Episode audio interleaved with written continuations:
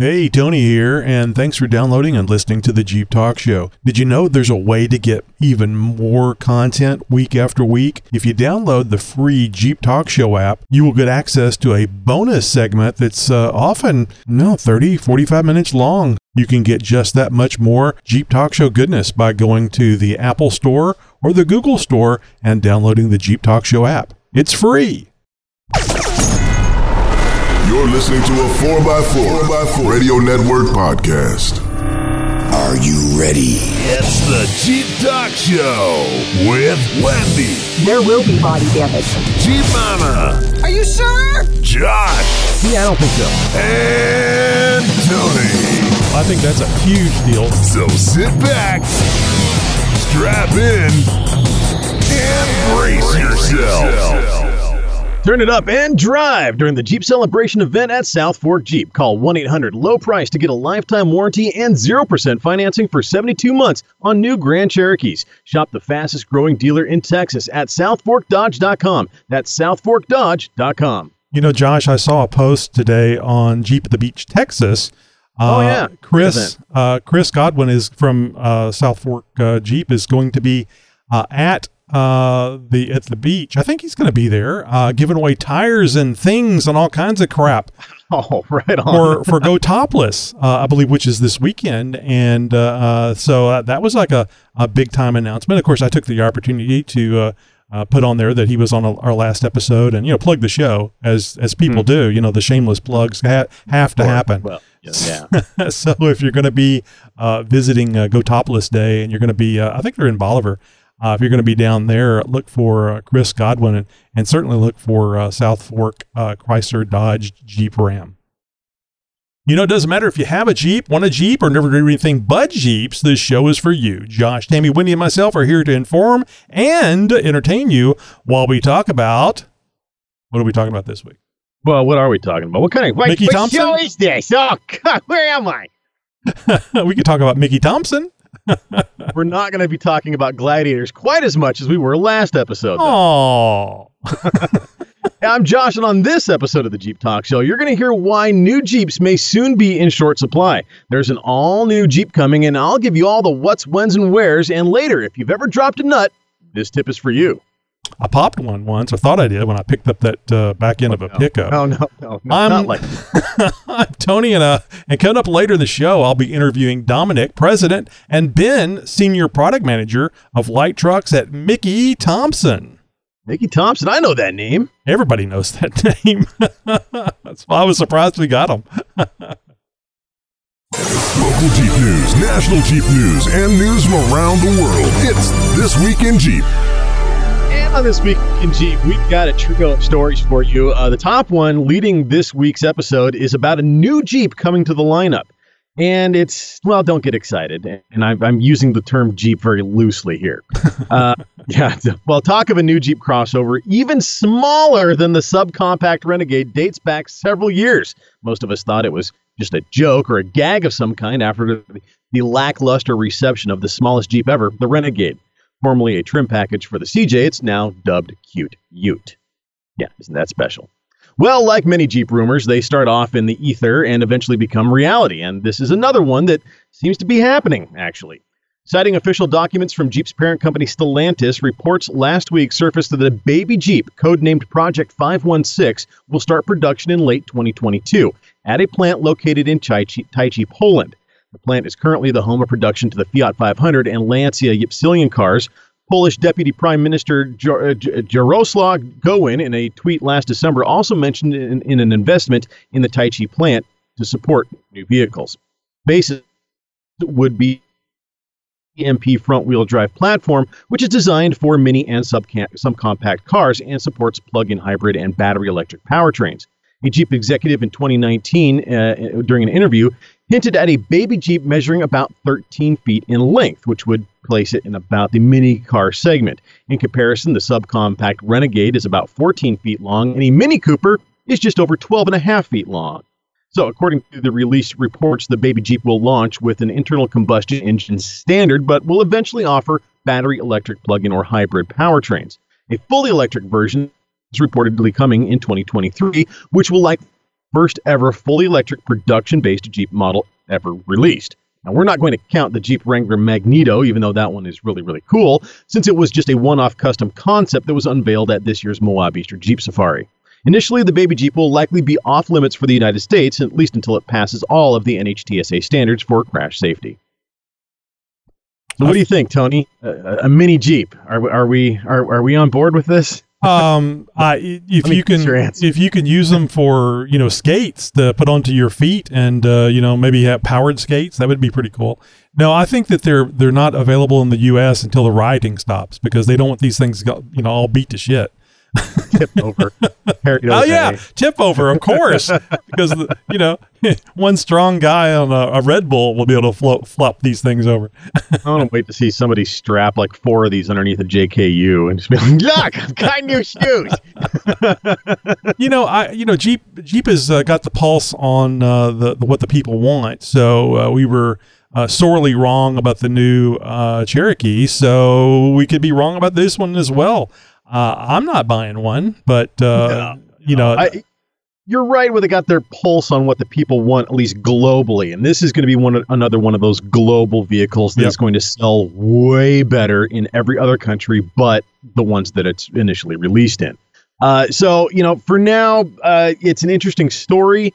Uh, at least kind of going to kind of see how the waters are tested. I think with this before they bring it to the U.S. and even then, it might even be in a slightly different form, different bumpers, different trim levels, that sort of thing. Who knows? But time will tell. I don't understand, Josh. Uh, it, seems like men are only in uh, North America, which would include can- Canadians, and Australia, New Zealand. Uh, what the hell's wrong with the rest of this this world that men would want some little bitty toy vehicle to drive around in? Is it You know, and they say that- that, or you know the the U.S. is is like the world capital of obesity, right? And and I don't know Oh. what it is, but giant people are somehow drawn to tiny cars. Uh, at least at least that's the way it is here in Oregon. Every every time I see a tiny car in, in in a parking lot, there's always a giant person either getting in or coming out of it. And so it's I don't know why people of this size just are drawn to cars that are definitely not their size. I it's beyond me, but this uh that's uh, that's the marketing. That, that based on that science, that, that this this would be the perfect market for a small car. But Th- these these cars are like wearing stripes, vertical stripes. It's slimming, so that's why people and pick. we are using the term car here very very accurately. Oh, yeah. This is certainly This is not a car. going to be kind of a truck. It, it's not going to be uh you know a regular Jeep as as uh. Uh, as the term is, is so used, uh, so yeah, I, I, it's just going to be another one of those cars in the lineup that that we're we're just not going to be very excited about. my uh, my wife uh, was talking about the Gladiator the other day, and she said uh, she referenced it as the car. I uh, I stopped her and I said, "We do not have any cars at this house. We don't own a car, yeah. None of these vehicles are cars." Oh, I'm sorry. She wasn't sorry. Yeah. Or no, not in the least, I'm sure. oh man, I can just hear the tone of the correction, you know, already. now, now, now. well, Jeep inventories are dwindling, and it's all based on, well, due to production issues. Now, Jeep makers, uh, well, Jeep's um, parent company, Stellantis, has slashed planned production uh, by 11% in the first three months of the year due to global chip shortage and has warned of additional cuts in the weeks ahead as the crisis lingers. Now, we talked about this, uh, I don't know, several weeks back about a semiconductor shortage and how it's affecting the automotive market. Well, this lack of semiconductors has resulted in a cut to planned first quarter production of about 190,000 vehicles across all operations of Stellantis. The problem will force it to cut second quarter production even more. That means likely some layups as well, but it does expect the situation to improve after June. Eight of the company's 44 plants were affected to at least by some degree by the shortage as of Tuesday, and at least two of those are Jeep plants. The company's finance chief, uh, Richard Palmer, uh, says Stellantis expects the issue to continue into next year, adding, quote, we expect it to just disappear. Now, the warning came as growth in South America and Europe fueled a 14% rise in sales at Stellantis to $44.5 billion, compared with the month last year when lockdowns related to the coronavirus pandemic took their toll on sales and factory output around the world. Speculators expected things to improve in the second half of this year, but a fire at Renesas electronics plant in Japan, as well as serious outages in Texas after the storms in March, have exacerbated the tensions on the global semiconductor market. And new problems, such as a drought in Thailand, are casting further doubt on how soon this semiconductor shortage will end. For now, though, production must continue, as the you know the show must go on until it can't. I'm loving that uh, the Gladiator came in in record time, ordered ordered I'm from the factory. shocked too. Yeah, and that was a factory order. That was nothing that the dealership No, had or uh-uh. came from another dealership. That came from the factory. That had to be configured and built to your specifications. And I'm kind of surprised that it came as soon as it did Oh, with all of this going on. Yeah, I think it was So, the I- name. it was being built I- well- specifically for the Jeep Talk Show. Thank you. Thank you. You, you took the words out of my Oh, I'm sorry. I was about to say, I think the only reason that this happened was because the Jeep Talk Show's involvement in the purchase. So I've just, you know, there's that. They- It's like, oh, we're we're getting ready to sue them, so let's let's give them a bone. Let's get the Jeep over there to them really quick. We'll probably get it back in the settlement anyway. Yeah. Well, they'll have big ass stickers on it now, so that's good. Oh, it's yours. It's ours. yes. It's, now, there's no getting it back now. Well, the Kentucky Hillbilly Jeep Crew is back, and they're back with a blast of an all new weekend event in support of the American Cancer Society's local chapter.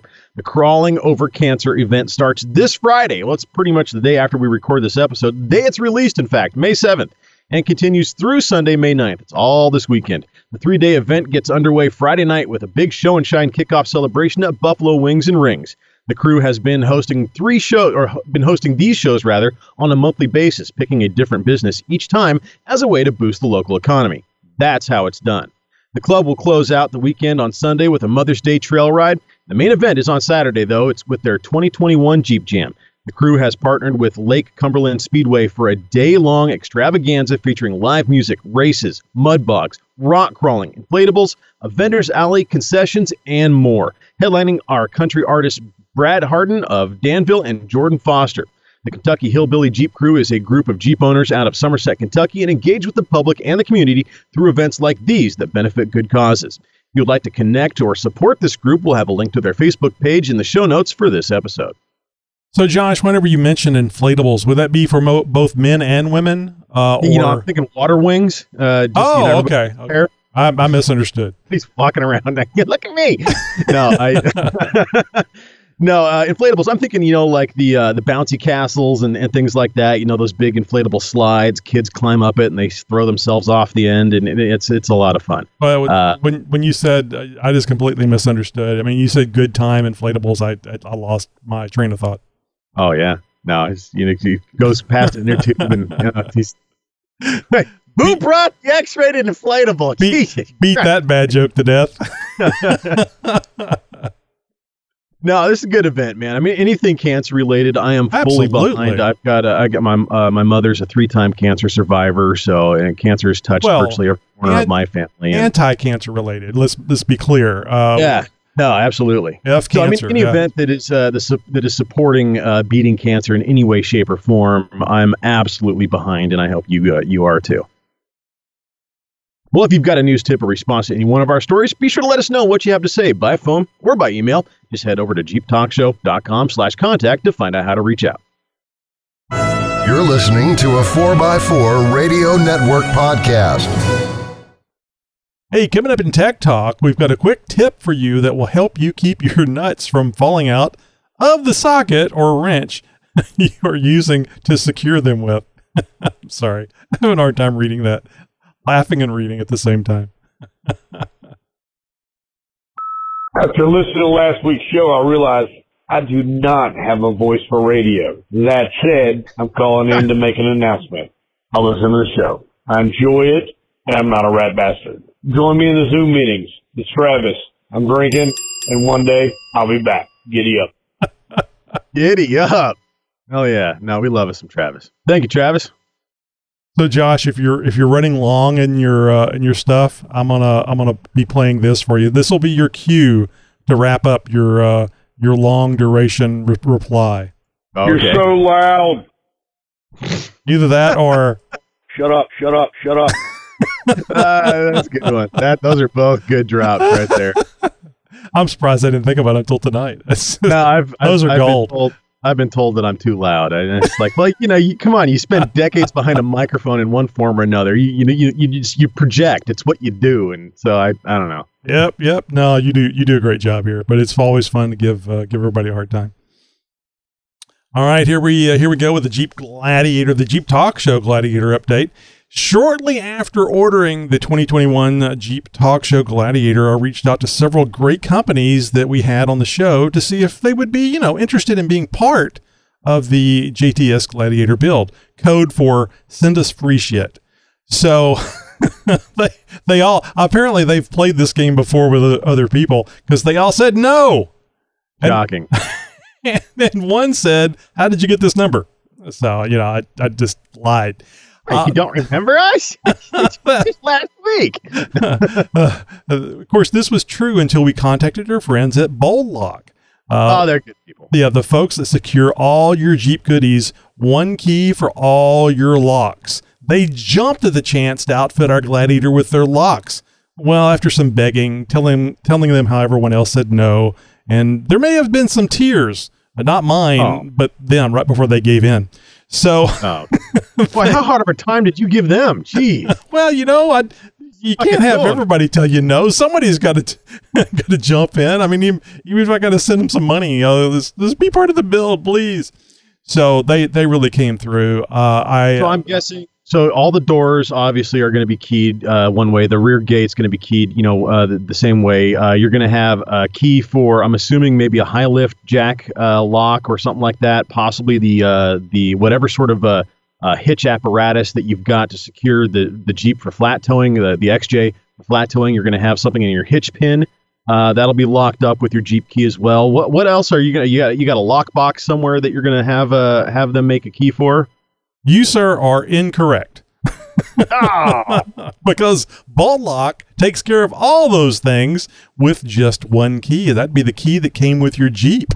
So, uh, like for example, I got a 5 8 uh, inch receiver lock, and uh, I have to put the Jeep key that came with the Jeep in there to set the lock for the first time, and then from there on out, that's the only key that will lock and unlock that receiver lock. Oh wow. Yeah, this is good stuff. I mean, you know, where you're you don't have to have that big ring like you're a jailer or something with all the keys for all the locks in the building. You just have to carry on that one that, that one key. And back whenever you're you were sticking your key in an ignition and you're running it with all those keys hanging on the the, the out of the, uh, the the main key, you were potentially damaging the tumblers inside Yeah. your inside your lock. So if you've got a TJ or anything that has uh, the old style uh, uh, tumblers, every time I get in the Gladiator, I start messing with the keys because I'm trying to find the key to start the to start the Gladiator. I'm still not used to it. So, so uh, yeah, they sent that. They uh, they sent uh, the uh, cable lock, which is which will be great. I'm actually thinking about maybe putting that one on the spare underneath the bed because I remember uh, when Chevrolet came out with their uh, their trucks in the, uh, the like the early '80s. That was a big theft thing because that's where they were storing the the uh, the spare tires was up underneath the bed, and uh, you would uh, you would leave from uh, uh, the mall uh, watching a movie, and you'd hear this dragging, and it was the cable dragging. Uh, Uh-huh. From the bottom of the uh, the bottom bottom of the truck, I got an off vehicle coupler lock uh, with that.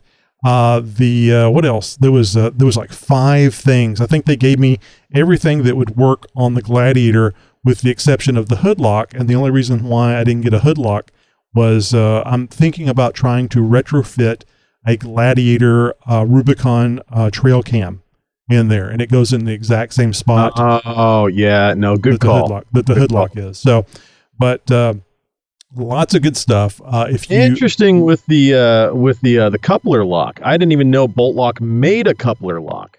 I was really Uh, surprised. That's nice too. I mean, I don't think Oh, I, that is that is good security right there. Yeah. I don't think anybody's going to run off with uh, with the uh, the XJ, but uh, you never know. So uh, I'm not planning on you know leaving it uh, uh, out of gear when it's sitting there. But I guess it's always Mhm. possible that I could you know pull up and then unhook it. Got to go do something like an emergency or something, and come back and now the uh, the XJ's gone. So Oh, oh no. you know so that wouldn't uh, that would not be good uh, but anyway there was like uh, uh, five items and of course you can go over to our instagram and see uh, pictures of all the items that uh, bolt lock uh, sent over to us And I can't tell you how nice this stuff is. It's heavy duty.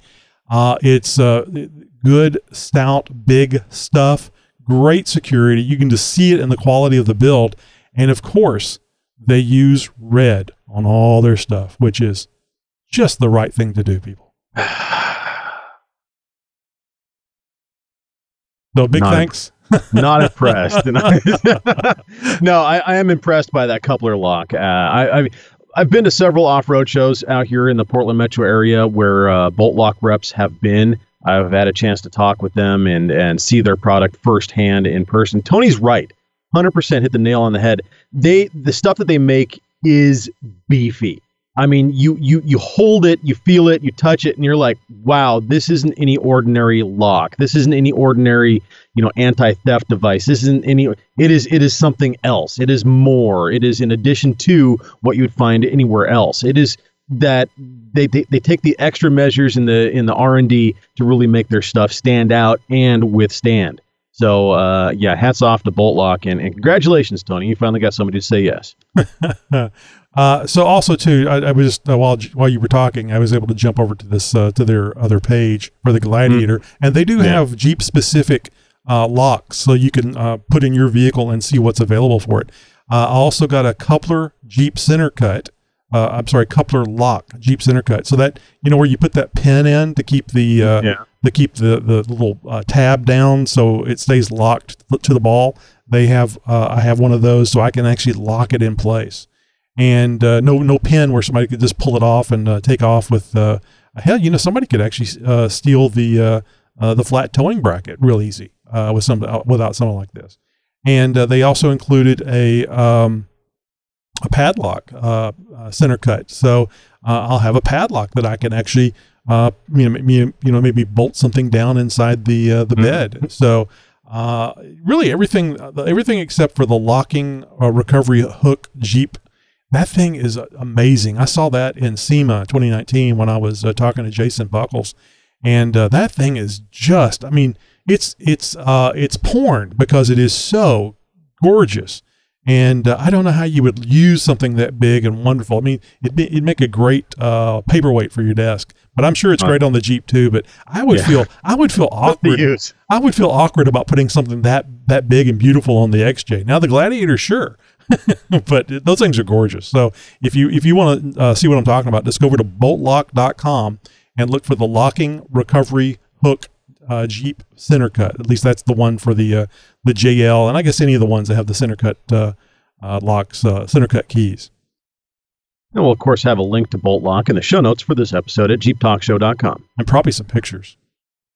Why did you become a paid subscriber to the Jeep Talk Show? I love the show. I've listened to you guys for free for, I don't know, years now. And I figured I time to give back. You can be a paid subscriber and help support the show you love, the Jeep Talk Show. It'll just uh, help help the show out. And, and then in the end, it'll be Jeep Talk Show in my ear holes, you know? Just go to jeeptalkshow.com and look for the big yellow subscribe button. It'd be nice to give back to uh, so that you guys can continue on because if they love the show, then why shouldn't you why shouldn't you give back just a little bit? You know, Josh, I might be considered the rat bastard here because uh, we took such You a are the cheapest out of all of us. No, I'm. I'm a pretty good miser myself. but, yeah, uh, it's a good, it's a good thing. So uh, I uh, it took us a long time to finally get the uh, no longer rat bastard uh, honor badges uh, being sent out, and uh, my wife uh, uh, said that she knew I wouldn't wear a mask, so she she offered to take them down to the post office, and uh, she I, I had already I, I had no idea what they would cost to send out.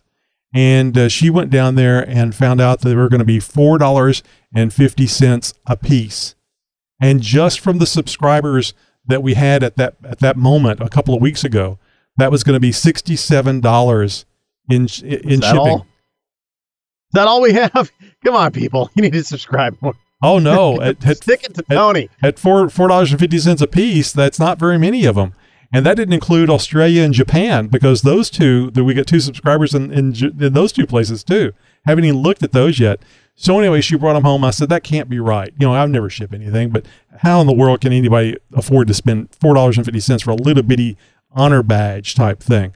And a few and a couple of stickers. I mean, it weighed. I'll have a little measuring scale here, Two ounces. Oh, because she's she's buying the padded envelope and the fancy stamps and No, it was a padded envelope, but uh, uh, anyway, it really had to do with the size. After I did some research on it, it had to Oh. do with the size of the envelope. Uh, it's not the weight, it's the size. and, yeah, obviously. It's always about the size. Okay. and and uh, so anyway, she she brought him back home because I said no, don't pay that. Bring him back home. So I did some research, and I, from what I read on the USPS site, they should Yeah. have been a dollar forty. Oh, now that makes more sense. That, Yeah. that seems a little bit more you know, in the ballpark. So I don't know what this guy was using to measure, and apparently he's on some sort of kickback plan at the postal service because if he you know overcharges you by four, then he you know gets uh, you know fifty percent of the profits or something. But anyway, so we're nervous about sending them out all at once because we're afraid we're gonna get them back.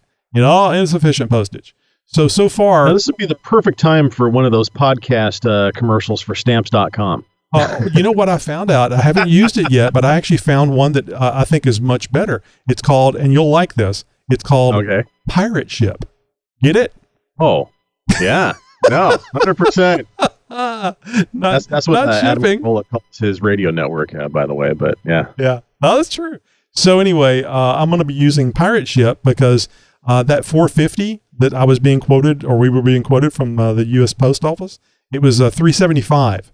So it was substantially lower going through Pirate Ship. But anyway, I, I- I'm, I'm going down another trail. So anyway, we've been you know sticking uh, a- dollar sixty worth of stamps on these envelopes and Mhm. sending them out and waiting for them to come back. And so far, everybody that we, including Travis, uh, that's what he was talking about in his uh, in his uh, message to us today. Oh, okay. He's not, he's officially no longer a rat bastard because he has Because he's- an honor badge. Yeah, yeah. He actually posted up on Facebook uh, a picture of that honor badge on his Jeep. So anyway, they are going out. So if if you were uh, if you subscribed some time ago uh, in the uh, the thirty nine ninety five or the one hundred dollar thing, you you should be seeing your honor badges soon. But we're trickling them out. I think we're going to be doing a, a bigger uh, push on sending them out simply because we haven't received any of them back yet. And then what we're going to do for the new ones, we're going to use a smaller envelope, and then we won't really won't have to worry about this at all. But all these envelopes were already addressed with return and everything else. Oh, and, and okay. And my wife said, "I'll redo them." Calories had been burnt. Yeah. Yeah, my wife said, "I'll, I'll redo them." I said, "Hell no, we shouldn't have to do this this twice because the postal postal service can't follow their own rules." Yeah. So there we go. Anyway, they're going I, I think this all this was all an exercise so that you could hear somebody say your package is too big. you know, I've heard it so much already. There's one more, Right. one more doesn't make a difference. Uh, but I'm trying to lose weight. Uh, anyway, so the, uh, the that's going out, and if you don't know what a rat bastard is, well, you're lucky because you probably are one. Uh, if uh, if uh, you're listening to this uh, this podcast for free, you're a rat bastard. And if you'd like to not be a rat bastard, pay up. So Are just the go- rat bastard toe tags still going out? Are they, are they still getting hung on Jeeps? You know, I'm glad you mentioned that. We we finally got those things uh, printed and cut. My wife went through. She's got band aids on her fingers from cutting them. No. Yep, Huh. yep. Because it was lo- like over 300 of them, and that doesn't. That, that, that was just the first 15 people that signed up. Yep. So we're gonna do. Wow. Yeah, we're gonna do a video. Uh, well, we're doing 20 per person. So it doesn't. Oh, okay. It doesn't. Okay. It doesn't take many to get up to 300. So, so we're gonna we're gonna do a little video about how to glue the the little rats onto the card. I know it's simple to do, but we want to make sure you guys don't have any trouble Well, with it. that, that way there's there's you know uniformity and there's consistency and and everybody you know gets the same sort of thing so that you know the the Jeep friend in Michigan and the Jeep friend in, in Colorado are both getting the same sort of looking thing. Hey, look at mine. Hey, look at yours. You know that sort of thing. So yeah. So this is going to be the big test, folks. These these should be going out in the next uh, couple of days. Uh, I, I ordered another bag of rats that we we're going to use to make the video. Oh.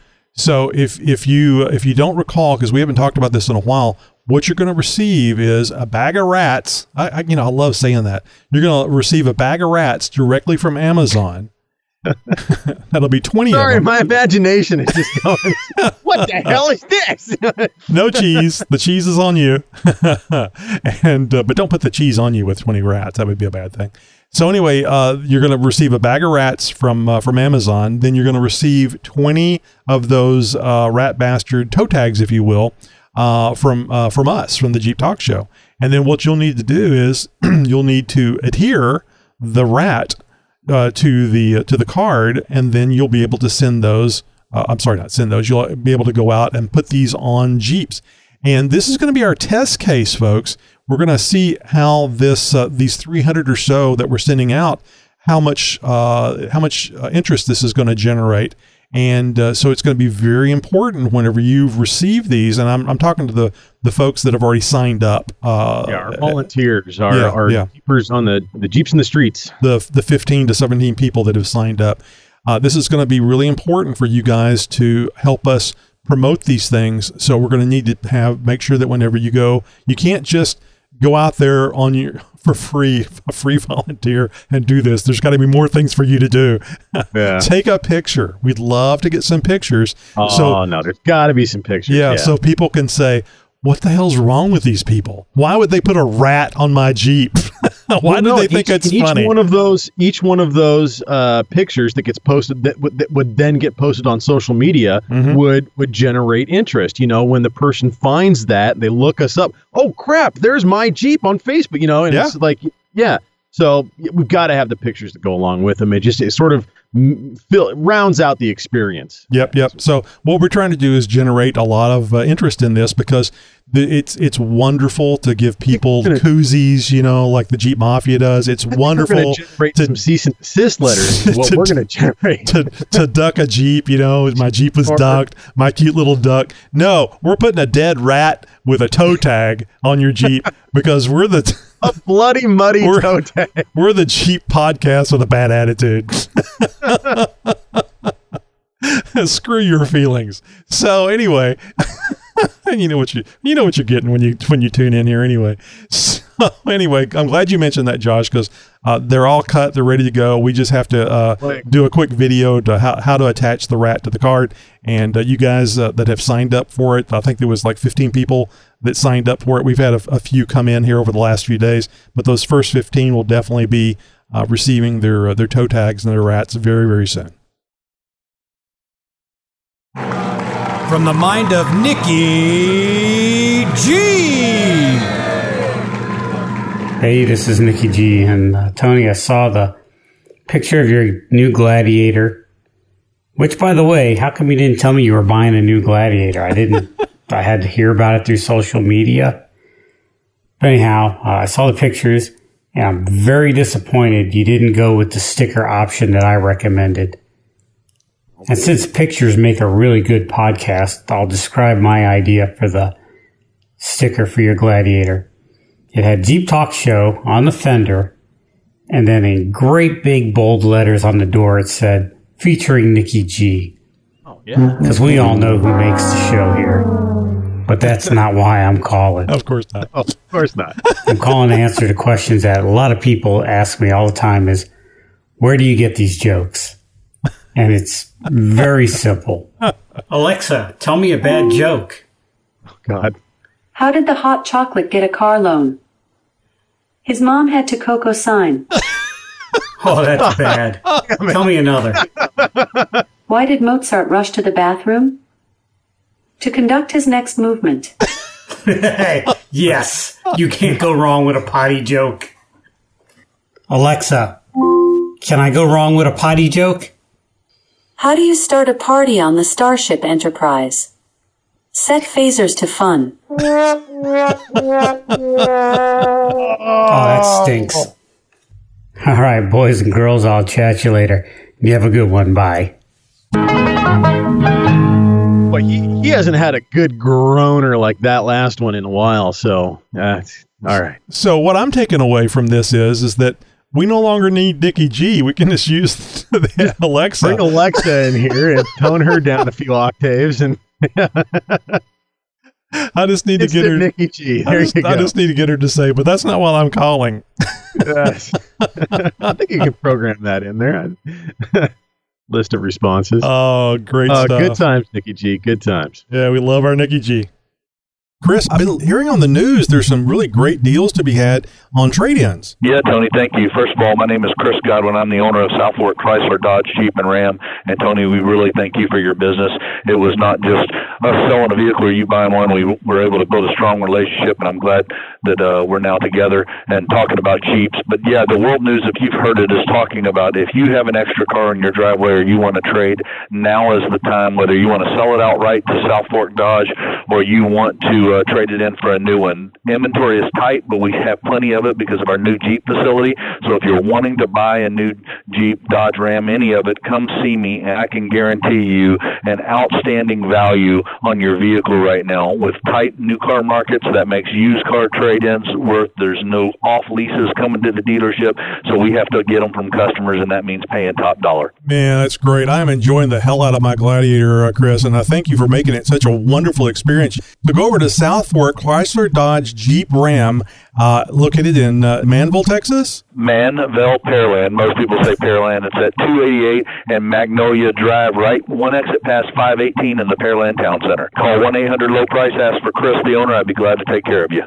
Uh, he will too. Uh, I mean, I was sitting in there in the uh, the Gladiator when I went over there to pick it up a couple of weeks ago, and uh, sitting in the uh, in the the Gladiator going over how things worked with uh, Deadpool, my salesman. And uh, Chris walks over, taps on the glass, and says, "Hey, how's it going?" I mean, this is the owner of the dealership, and he doesn't just do that for me. Uh, he does that for anybody with a podcast. No, I'm, I'm kidding. He does that for for all the customers there. They really care about their customers there. And that's the reason why I was asking you guys for a dealership that I could go to to have that kind of experience. I did not want to uh, have to threaten to leave. I did not want to have to threaten them to, uh, you know, just to sell me the damn Jeep. You know, it was it was just a nice, smooth, friendly.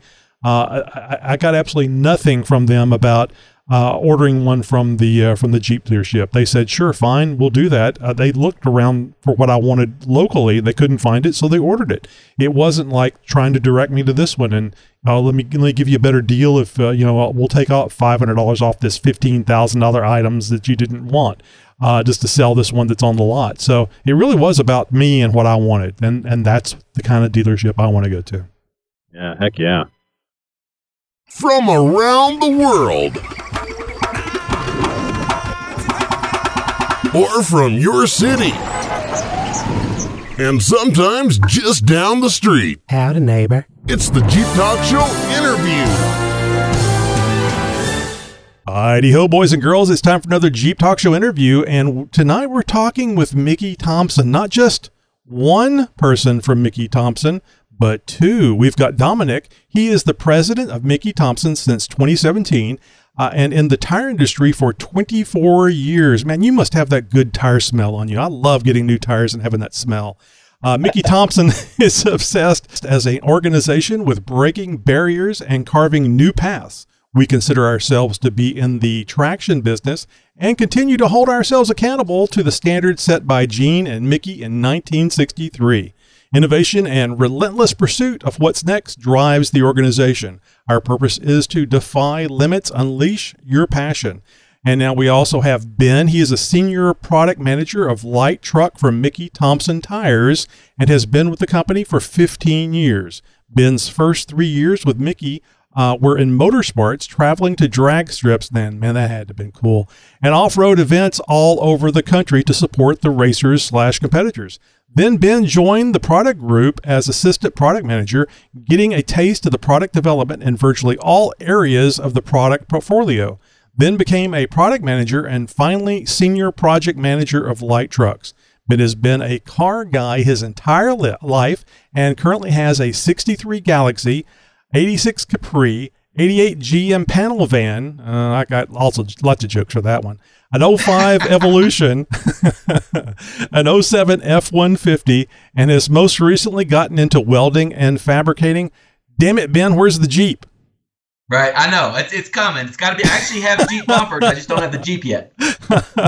well, you're you're piecing it out. You're I mean, sorry, you're piecing right. it together, not piecing it out. so, thank you both for uh, for being here, Dominic. I think we'll start with you. Uh, actually, this is uh, the first time we're doing a multi-person interview. Normally, we only have one person on at a time, so uh, you guys should be uh, very honored. Uh, we'll see how it, how it goes. I have more more switches to to toggle here now. So, uh, Dominic, uh, you uh, you were mentioning uh, the uh, the new launch that you guys are doing with Mickey Thompson Tires. Can you tell us a little bit about it? If you need to defer to Ben, go right ahead. No, absolutely. So I'll jump in real quick. First of all, thank you again, Tony, for having us on. Yeah, as I said earlier, this is the most significant product launch we had in the history of Mickey Thompson. And when you think of that history, that's really saying a mouthful. So it's the new Baja Boss hybrid all terrain that officially launched into the market on April 5th. So we are just fired up about what we set out to accomplish, and we think we've checked all the boxes. So I'll leave all the detail for Ben to go through. But again, this is just a great platform just to bring awareness about what's new and what's exciting. And true to Mickey Thompson, as I said, or as you said in the uh, initial preamble for me, we're in the traction business. And depending on the level of traction that, that you're pursuing, is really going to dictate which product that you want in our portfolio. But we have absolutely hit a home run with this launch. I can tell you that. Excellent. The Jeepers love tires because you know if you don't have traction, you're not going to be able to get up and over things. So that's uh, very critically important to us. Agree. Absolutely. So Ben, tell us about these new tires. What's the what's the big deal? What's different about this? Why does it make it such a big launch for you guys? Well, there, there's a lot that's really different with this one. So taking you back a few years, back in 2005, Mickey Thompson actually introduced our first all-terrain hybrid type product, and that's back when that type of product really wasn't a thing. You know, generally you had traditional all-terrains and you had mud terrains of various levels. Um, but we kind of came into the market with this this all-terrain hybrid, the original ATZ, and uh, really, I mean, it's it's kind of the best of both worlds, right? I mean, it's going to give you the the off-road performance, the road manners, and the lasting tread wear of an AT, but then it's going to give you the bold looks, off-road capability, and durability of a mud terrain. So um, you know, we brought that product out. It did very well. And then several years later, we replaced that with the Baja ATZ P3, which we're actually kind of phasing out at this point. Um, but that product really took off really well as well. But um, from the time we launched the ATZ P3 to the present state, um, several of our competitors have come out with their own versions of these these all-terrain hybrid or RT products or whatever you call them. So uh, we really did a lot of homework and uh, decided, hey, we, we better step it up. Uh, you know, we just we just can't uh, you know just give this thing some slight updates. We really we really got to step it up and make sure we uh, we continue to lead in this this all terrain hybrid space. So that's exactly what we did here with this Baja Boss AT. So, what is the the Boss AT going to be uh, good for? All around tire, off road tire? give me some more specifics about it, please. Yeah, absolutely. Yeah, I mean, really, truly both. I mean there, there's a few different things that kind of go into a tire to make it a true all-terrain hybrid tire. Um, as an example, there's there's tread to void ratio. Okay, so that's that's the ratio of tread to void on the on the treads of the tire. Well, you know, generally with a traditional all-terrain, um, you know, you may have you know 60% tread, 40% void, and then with a mud terrain, it may be kind of more flip-flopped, right? You may have closer to 50% tread, 50% void, or or even less tread, right? More void. But with this all-terrain hybrid, the tread to void ratio, it's actually it's, it's kind of right in the middle. It's a little closer to a traditional AT. So you've got a ton of rubber touching the ground. But because there's a, a far fewer tread block count than a traditional all-terrain, there's only like four tread blocks going across the face instead of five. And then there's far fewer tread blocks going around the circumference of the tire. You have these massive tread elements, and then you have these wide voids, but you still have a lot of rubber touching the ground. So great for for handling um, for for on road traction and and to kind of help keep the tire a little quieter too. But then you also have these wider voids too. That's going to give you that off road traction and certainly the aggressive appearance that a lot of people desire with this type of product. Now, I'm no expert on uh, mud terrain tires, but it or maximum traction tires, depending on what you want to call it. But it seems to me that in uh, the the later days or the the current days, I shouldn't say later days. That scares everybody. Uh, that uh, in, in, these days, it seems like uh, MTs are kind of going the direction of ATs. And because uh, I, I know whenever I first got uh, my set of mud terrains many years ago, it was they were loud, they were noisy, they cupped very easily, and they stopped on slick roads. Well, they didn't. And and, and now I'm seeing something that's a lot quieter. Uh, they still call it a, a, an MT, but it, it has more of characteristics of ATs than MTs. They still seem to perform very well off road, uh, and they, of course, they stop better in, in the wet. Is there a, a, significant change that you guys have been going through to get away from the, the large lugs with the, the large gaps, uh, which we all think of a, as a traditional mud terrain?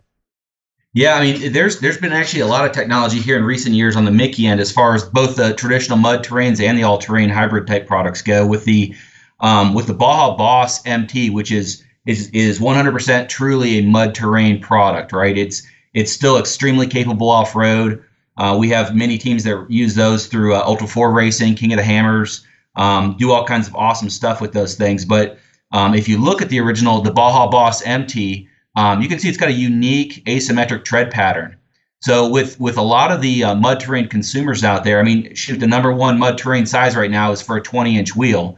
And generally, I think when you think of off roading, you think more of 15s through 17s, maybe some 18s here and there. And if you got really big stuff, maybe some 20s. But um, but yeah, a lot of folks are buying the mud terrains and they're using them on the highway. So you know, while we we needed to make sure this thing is still a solid performer in the mud, um, it's got a silica reinforced tread compound on it, which really really helps with the wet handling, the wet braking, um, also the cut and chip resistance and uh, tread wear.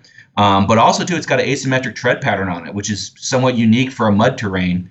Um, so you got these big chunky elements on the outside for stability on the highway, and then the inboard intermediate strip actually has twice as many elements in it as the outboard intermediate strip. So that's really going to help quiet the tire down.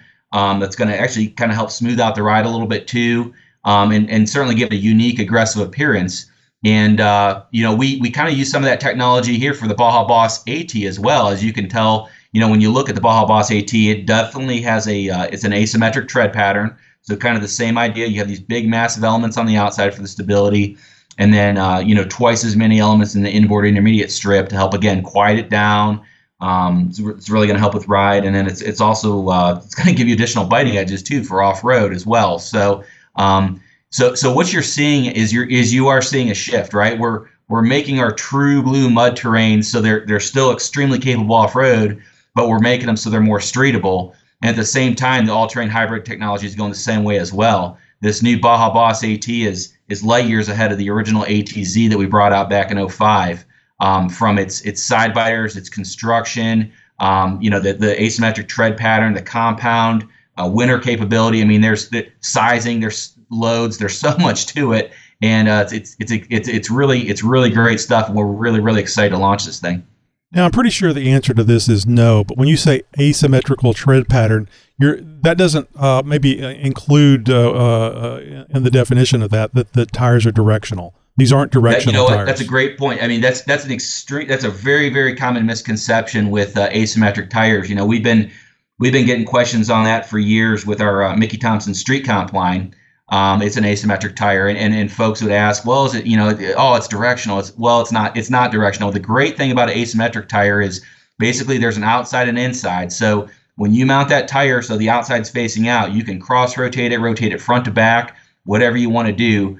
But like I said, you're you're picking up that huge benefit of having those massive elements on the outside for stability. Um, but then you can kind of play around with the with the voids and uh, the spacing and everything on the inside for you know for wet performance for all weather traction and again to help quiet it down a little bit too. So um, it, it's it's twice as much design work at least because you're not you're not uh, kind of just you're flip flopping from one side to the other. There's it's almost like two different tires. So um, so it's it's it's it's pretty neat. But yes uh, the short answer no it is not directional all so right, that's good good good um, so it's not that big a deal, but you know, like you said, you have to worry about that type of thing when you're, you're, when you're rotating the tires, and and you do need to do that. Otherwise, you can get cupping if you don't have the the proper equipment or the proper sized equipment for the the weight of uh, the tire and the wheel. So you mentioned that your big seller are the 20 inch uh, 20 inch tires, um, and, and you, know, you made a good point about the 15 to 17. Now, I, I I can't see getting a 20 inch wheel on an off road vehicle unless unless you're running like 40s or 44s or something like that because you have to have that sidewall so that you can grip rocks and things off road. Um, do you guys do anything like uh, maybe uh, I don't know if you guys sell directly to the public or not, but do you do anything as far as try to advise people of maybe not going with the uh, rubber band tires and actually have enough uh, side uh, sidewall so they can perform well off road?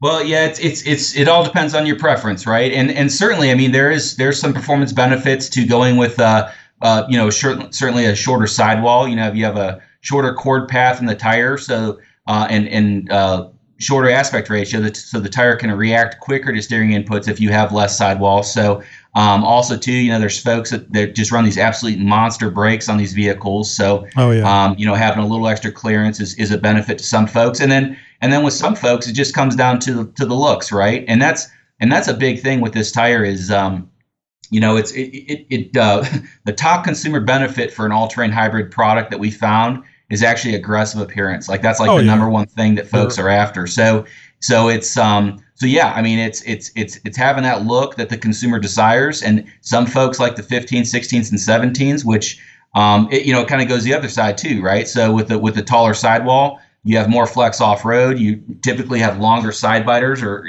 for uh, for more traction. And also too, you know, just I mean, some folks like the look of a, of a taller, longer side biter. So um, it's it's just a matter of personal preference. But uh, yeah, we've we've done a lot of work with these things, both on road and off, 20s, you know, 17s, you know, different sizes, and they uh, they're they're pretty solid performers, uh, depending on you know just just depends on what your preference is. So let's talk about uh, tire sizes now. I know there's some great tires out there from other companies, but they they have a limited uh, maximum tire size. Uh, what what kind of sizes can we talk about on this one? And, and let's let's go with inches because I don't like all that metric crap. Yeah, yeah. Metric, so, so metric the, had its uh, chance. It's Baja uh, Boss AT line we range from 31 inches tall up to 37 inches. And uh, one of the things that we do that's that's kind of unique for Mickey Thompson, that's that's different than uh, what the other manufacturers do, is in a handful of the popular aftermarket sizes. So, as an example, I'll, I'll speak in inch terms, right? So, 33, 12, 50, 17, 35, 12, 50, 17, 33, 12, 50, 18, 35, 12, 50, 18, 33, 12, 50, 20. What we do is we actually offer two options in that generic size, right? So, so an example, we'll offer a 33, 12, 50, 18 flotation size with a 118 load that's going to be great for your Jeeps, for your half tons, for your trail rigs. Because the tire, it's while it's still extremely durable, it's not overbuilt to handle load carrying capacity, right? But then for those for those diesel trucks, you know, the big trucks that, that actually need to maintain the, the load carrying capacity, we'll offer a sister size to that, an LT 305 6018, which again, you know, the sizing nomenclature looks a little foreign to some folks, but dimensionally they're very comparable. And in this example, it's actually a 126 load, which is the highest load that any three quarter ton or one ton truck comes with on the market today. So what we're what we're striving to do in a lot of these popular sizes is we don't want to develop a tire for a diesel truck and expect everybody to run it. You know what I mean? Right. In these popular sizes that a lot of enthusiasts are running off road um, or, or even on road with their Jeeps, why should they be lugging around this this overbuilt product on their on their Jeep or their half ton or their trail rig? You know, let's develop sizes with loads specifically for those those folks. So again, we, we do that in, in a number of sizes in both the Baja Boss AT and the Baja Boss MT lines um, just just more options for folks, right? Yeah, no, no, that's great, and and people really appreciate those choices. It might make it more difficult for them to choose something, uh, but once they've educated themselves on it, it, it's very nice to be able to get something that really fits your needs. Speaking of great, that, that's a great point, Tony. Yep. Speaking of that, uh, I'm going to uh, make use of this opportunity to ask you a question for my personal vehicle. Uh, it's actually the Jeep Talk Show 2021 Jeep Talk Show Gladiator. Uh, just uh, took delivery of it last week, and it's got these sad, sad little bitty tires on it. And I, I have to get better tires. So if I was looking at the the Baja Boss MT, uh, now these are 17 inch wheels that, that are on there. And now they're not wide enough, but I was going to just you know get some better tires for it now and then do the wheels later. Uh, what do you think would be the best size? I'm thinking 35s uh, like 35, 12 and a half by 17. Uh, would the, the Baja Boss uh, MT be a good choice for the uh, Jeep uh, Gladiator? Oh well, that's a that's a there's a it's a loaded question. There's there's a lot of, of different things to ask there. Um, you know, if you're going for undisputed off-road traction, which again Dominic referred to traction, that's that's huge for Mickey Thompson. Um, you, you can't beat the Baja Boss or even the Baja Boss X if you want to if you if you really want the the best as far as traction goes. That's the competition compound version of the Baja Boss. Um, and and yeah, I mean we offer the Baja Boss um, MT in 33 sizes currently, uh, including the popular 35s, 37s, and 40s. Um, but we we did some things with this Baja Boss AT during development that would absolutely blow your mind. I mean, it this tire is extremely capable off road. Um, for for what most folks are going to encounter, the Baja Boss AT is going to give you everything you need, plus more mileage, plus a quieter ride. Um, you know, and and the additional all weather performance as well. So um, if you're if you're dead set on going with a mud terrain because maybe you want the look, or maybe again you want that undisputed off road traction, Baja Boss MT is is an excellent tire. Um, but but the Baja Boss AT, I mean, it's it's just it's extremely capable. And and what you're saying there, I mean, with a Gladiator, I mean, you know, two inch lift with some 35s. I mean, it, eh, you know, that's that's a that's a great vehicle to. I mean, you can daily drive that thing. You can you can take it out on the weekends and have some fun with it. And uh, the Baja Boss AT, it doesn't matter if you're if you're driving through the snow and ice or if you're if you're uh, if you're cruising through the desert or, or, or going through the mud or rock. I mean, it's it's going to get you there. So uh, and get you home. So um, yeah, I mean, it's just it's it's kind of a matter of preference, really. Well, you know, maybe uh, maybe I have a misconception about something because uh, I don't do uh, uh mud in my vehicle. I haven't done anything the Gladiator yet because it's just brand spanking new. But oh, absolutely. But yeah. the the my uh, the, the thing I have in my head is is that uh, the MTs are good for not only mud but also rocks because it gives you that additional grip with the lugs. So to Absolutely. me, that's the reason why I personally am thinking MTs is because it won't matter if I'm doing mud or rocks. And from years ago, doing all the cleanup and having uh, mud falling off the, the truck from you know weeks prior, I, am not going to be doing too much mud. I especially don't like the cleanup. So yeah. uh, is is is that a correct assumption? I mean, should I be putting ATs on the the Gladiator instead? Personally, I, I, my personal preference, if you are going to be putting some street miles on this thing, um, I would absolutely go with the the Baja Boss AT. It's it, like I said, it's going to be quieter. Um, it's going to provide you longer life, better all weather capability. Um, but it is, I mean, it's great in the rock or, or, or the mud. I mean, it's it's a great tire. Now, um, you go to the, the the far end of the spectrum. You look at these folks that are running Ultra Four for these these 13 hour uh, races. Uh, you know, for them, yeah, it's a no brainer. The Baja Boss or sure. the Baja Boss X, right? And uh, there's just, I mean, there really is. There's so many consumers out there that it doesn't matter if if if the AT is quieter and lasts longer and is better in the all weather conditions. They just want a mud terrain, right? They, they just got to have one, and that's where that's where the Baja Boss MT is so great because compared to the other mud terrains out there, I mean, it's it's it's again, it's it's going to provide you great on and off road performance, and it is relatively quiet, but it's still a mud terrain. You just got to keep that in mind, right? It's it's it's not going to last you quite as long as the AT. It's going to be louder, uh, but still, relatively speaking, for a mud, yeah, if you want a mud, it's it's a great tire. Damn it, Ben! Jeeps are meant to be bright colors and loud, so people can see yep. you coming and, and know and know who you are. We went by the color. Now, let me ask you this: the um, I mean, I don't want to pin you down on, on exact mileage or anything because it varies depending on uh, the mechanical uh, setup of the vehicle. If you know if it's being maintained properly and how people drive, how fast they take corners. But what kind of mileage should you expect? What's the mileage difference that you would see between the AT and the MT?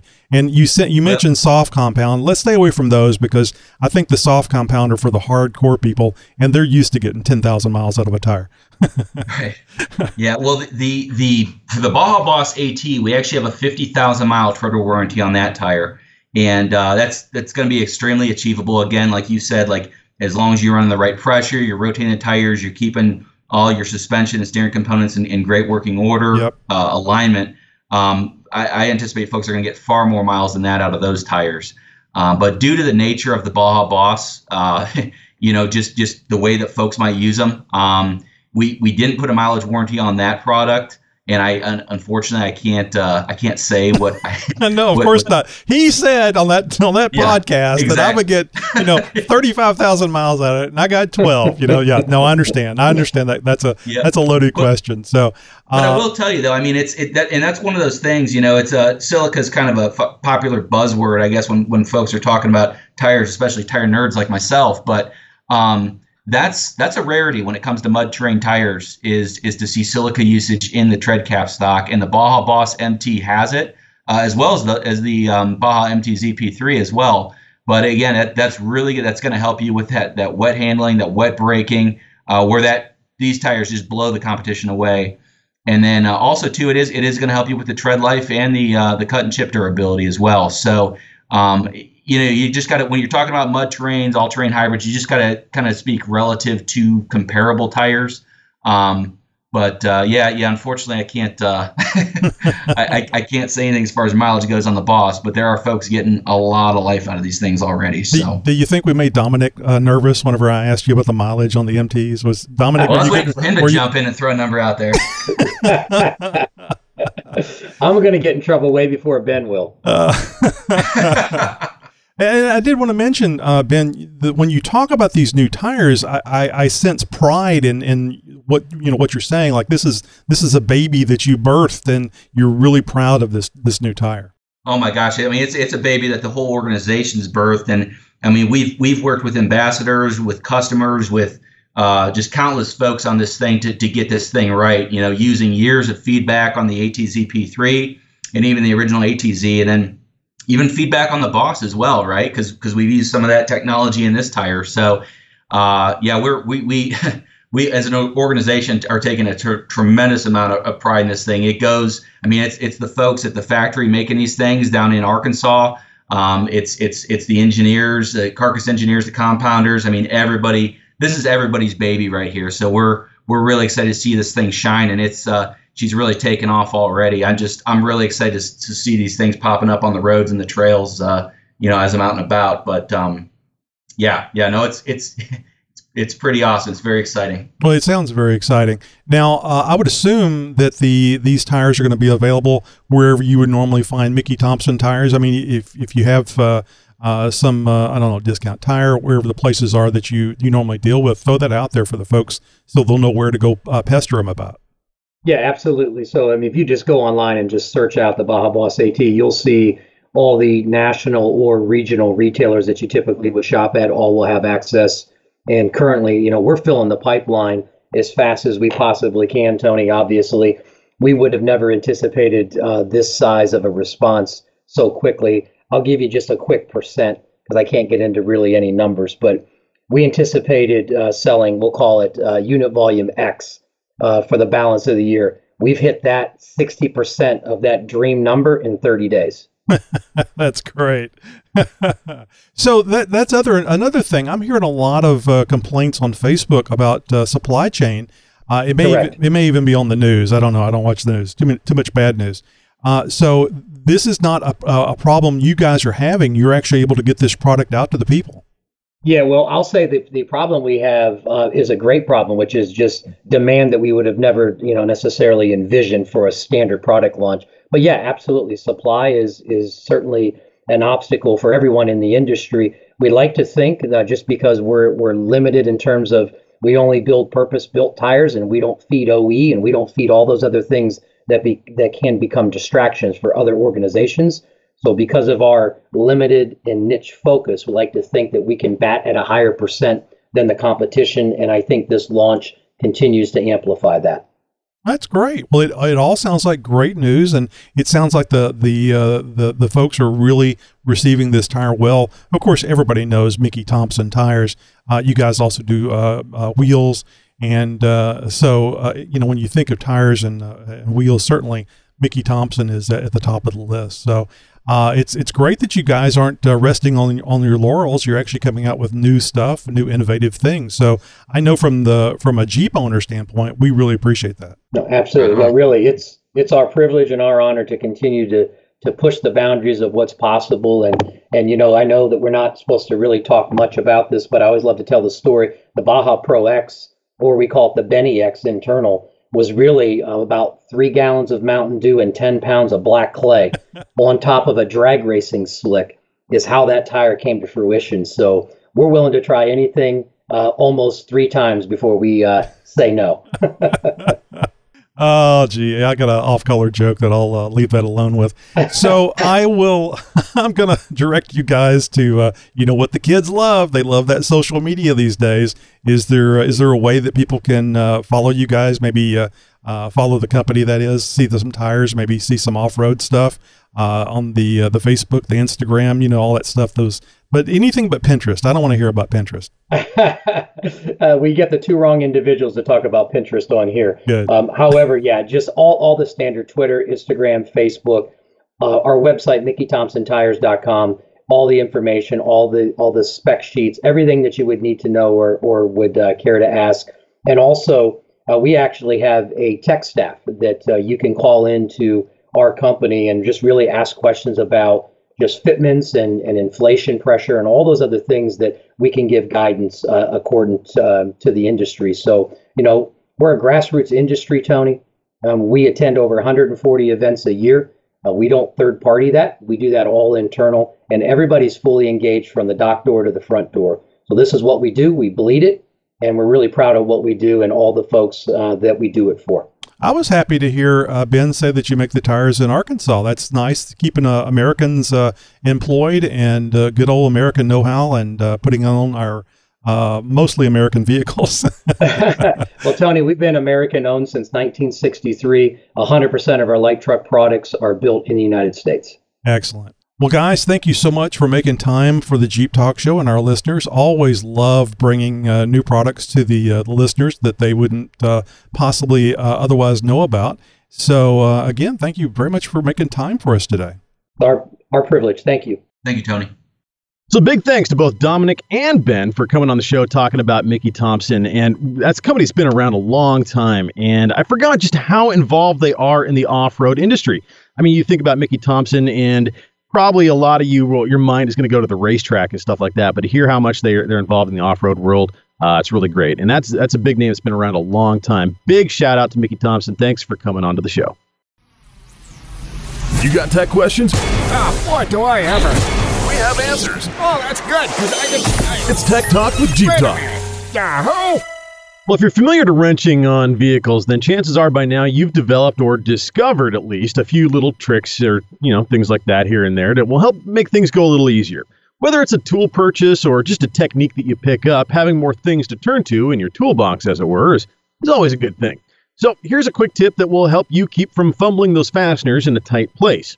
If you've ever run into a situation where you need to thread a nut or a bolt onto or onto something, into or onto something in a tight place, or with little to no access with your hand, getting things started with your fingers may not be an option. Being able to secure a nut or a bolt to a wrench or inside of a socket can get you working where your fingers can't. But what if you have a nut that needs to be threaded onto a long stud or bolt? A deep socket is needed here, but the nut just falls to the bottom of the socket. It won't if you have the socket stuffed with tissue paper. Little TP in the socket cavity will help keep that nut from falling down, but will give way and compress as the threads protrude through the nut. Let's say all you need to do is hold that nut in place while you thread the shoulder bolt through a hole, but you can't see or access the area where the nut is going and there isn't enough clearance for a socket. Well, using some painter's tape, electrical tape, or, uh, you know, even my personal favorite and go to tape for many things is Gorilla Tape. It's like duct tape on steroids, and it's the perfect tape for working around grit and grime. Place a small piece of tape to the broadside face of the wrench that you're using so it spans across the opening. Now place your nut in the pocket that you've just created. The head of the nut will adhere to the tape and stay in place no matter the angle or pitch of the wrench. As the nut gets threaded, the tape will stretch, be pushed out of the way, or will release from the wrench altogether, allowing full protrusion of the bolt. A small ball of tape in the bottom of a regular socket can keep a hold of the face of the nut or head of the bolt enough to feed it down vertically through a hole without dropping it. May take a couple of tries before you figure out the proper amount of tape or, you know, the kind of tape and what and which kind and all that sort of stuff and which is easiest to work with for your needs. But in the end, you're going to have a nice handy trick and it will work every time. Well, that's pretty cool. And uh, it's, it's so funny. Uh, frustration is the mother of invention because I think we've all been there where we're trying to do something like that and go, there's got to be a way. There's got to be a way to do this. Oh my God, I'm getting so tired. I'm just going to light, Now- light this thing on fire. you may have heard the uh, the the trick of using some paper or a paper towel even uh, to wedge in between the, the the thing I don't like about that is oftentimes you're going to end up pulling the uh, your extension out of the socket, leaving the socket in the frame rail. Um, you, it, it, it creates too much of a bite. Uh, and and sometimes that can be a bad thing depending on the socket that you have or the wrench that you're using. Um, and it, it could end up biting you in the butt, as it were, uh, and and you could end up losing that 10 millimeter. Nobody likes a lost 10. No, no, no. Somebody needs to come out with a like a, a vat of 10 millimeter sockets, mixed links, you know. I think I've seen that meme before. and and then uh, like you put a put a date on there, like the the date that you got it and the date Yeah. that it was empty. Well, this bandolier of 10 millimeters only lasted me a year. That's weird. Oh, good stuff. well, if you have anything to add or maybe you have a question for Tech Talk, just jump over to jeeptalkshow.com slash contact and send us a message. Alexa, ask the Jeep Talk Show to play the latest episode. Welcome. You can listen to all the episodes of Jeep Talk Show, a Jeep podcast, including new episodes, as they are released. For now, you'll start with the most recent episode, but you can change by skipping forward or backward. You can even say how many episodes you'd like to skip. Hey, what's going on, Jeep Talk Show? This is Gary with Dixie Overlands. Uh, just wanted to leave you guys another voicemail. Uh, that way I can make it at least a, I think, three show streak in a row.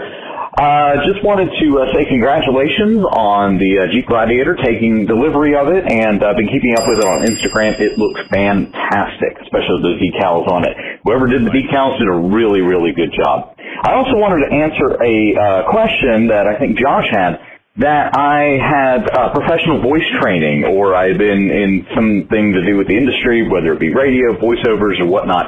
Uh, that is actually not true. I have never done anything like that at all. Never had any kind of training. So this is my natural voice. Uh, I guess I was blessed with it. Uh, the problem is I don't really know what to do with it except for leave voicemails on the Jeep Talk Show, which isn't a bad thing. Just uh, it'd be kind of cool. It could lead to something else. Um, as far as the uh, Gladiator goes, Tony, just give, give you a little tip. Uh, if I'm going to call it, I guess, my weekly Gladiator tip for you. That uh, Tuffy actually makes a inside the console storage, lockable storage compartment uh, where you can put things uh, that you know uh, you consider valuable, or that you don't want to get stolen, or that you don't want to fall into the wrong hands, if you know what I mean. Uh, this is something that I am going to install on my Gladiator uh, very, very soon, and hopefully make a uh, YouTube video about it when I do. Anyway, I also wanted to make mention too that I am no longer a rat bastard. I did subscribe to the show and am glad to have done so. So anyway, um, awesome. Uh, you know, can't uh, can't wait to hear more episodes, and uh, we'll talk to you guys later. Have a good one.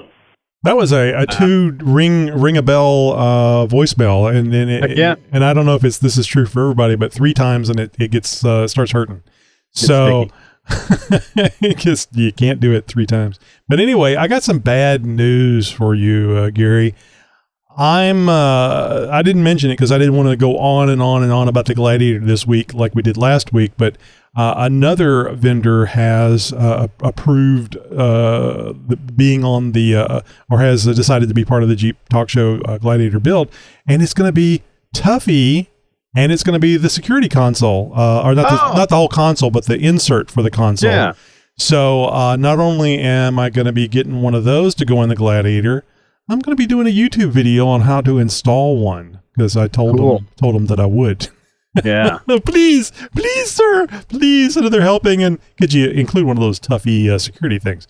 And I'll make a video about it. So you guys, uh, hopefully, um, you know, I'm I'm I'm kind of good about getting stuff installed. I'm kind of bad about taking the time to video it because it's so slow. Just set up the tripod. I know, but it's so slow to make a good video. It's just so slow, and then you got to edit it. But anyway, I'll be doing one of those. Editing It looks like a very simple installation, and wow, what a great addition to having some lockable security uh, in a Jeep or any vehicle that you have uh, that uh, Tuffy makes uh, products for, which I think is a wide range. Of course, the only ones I ever look at is Jeeps. So there you go.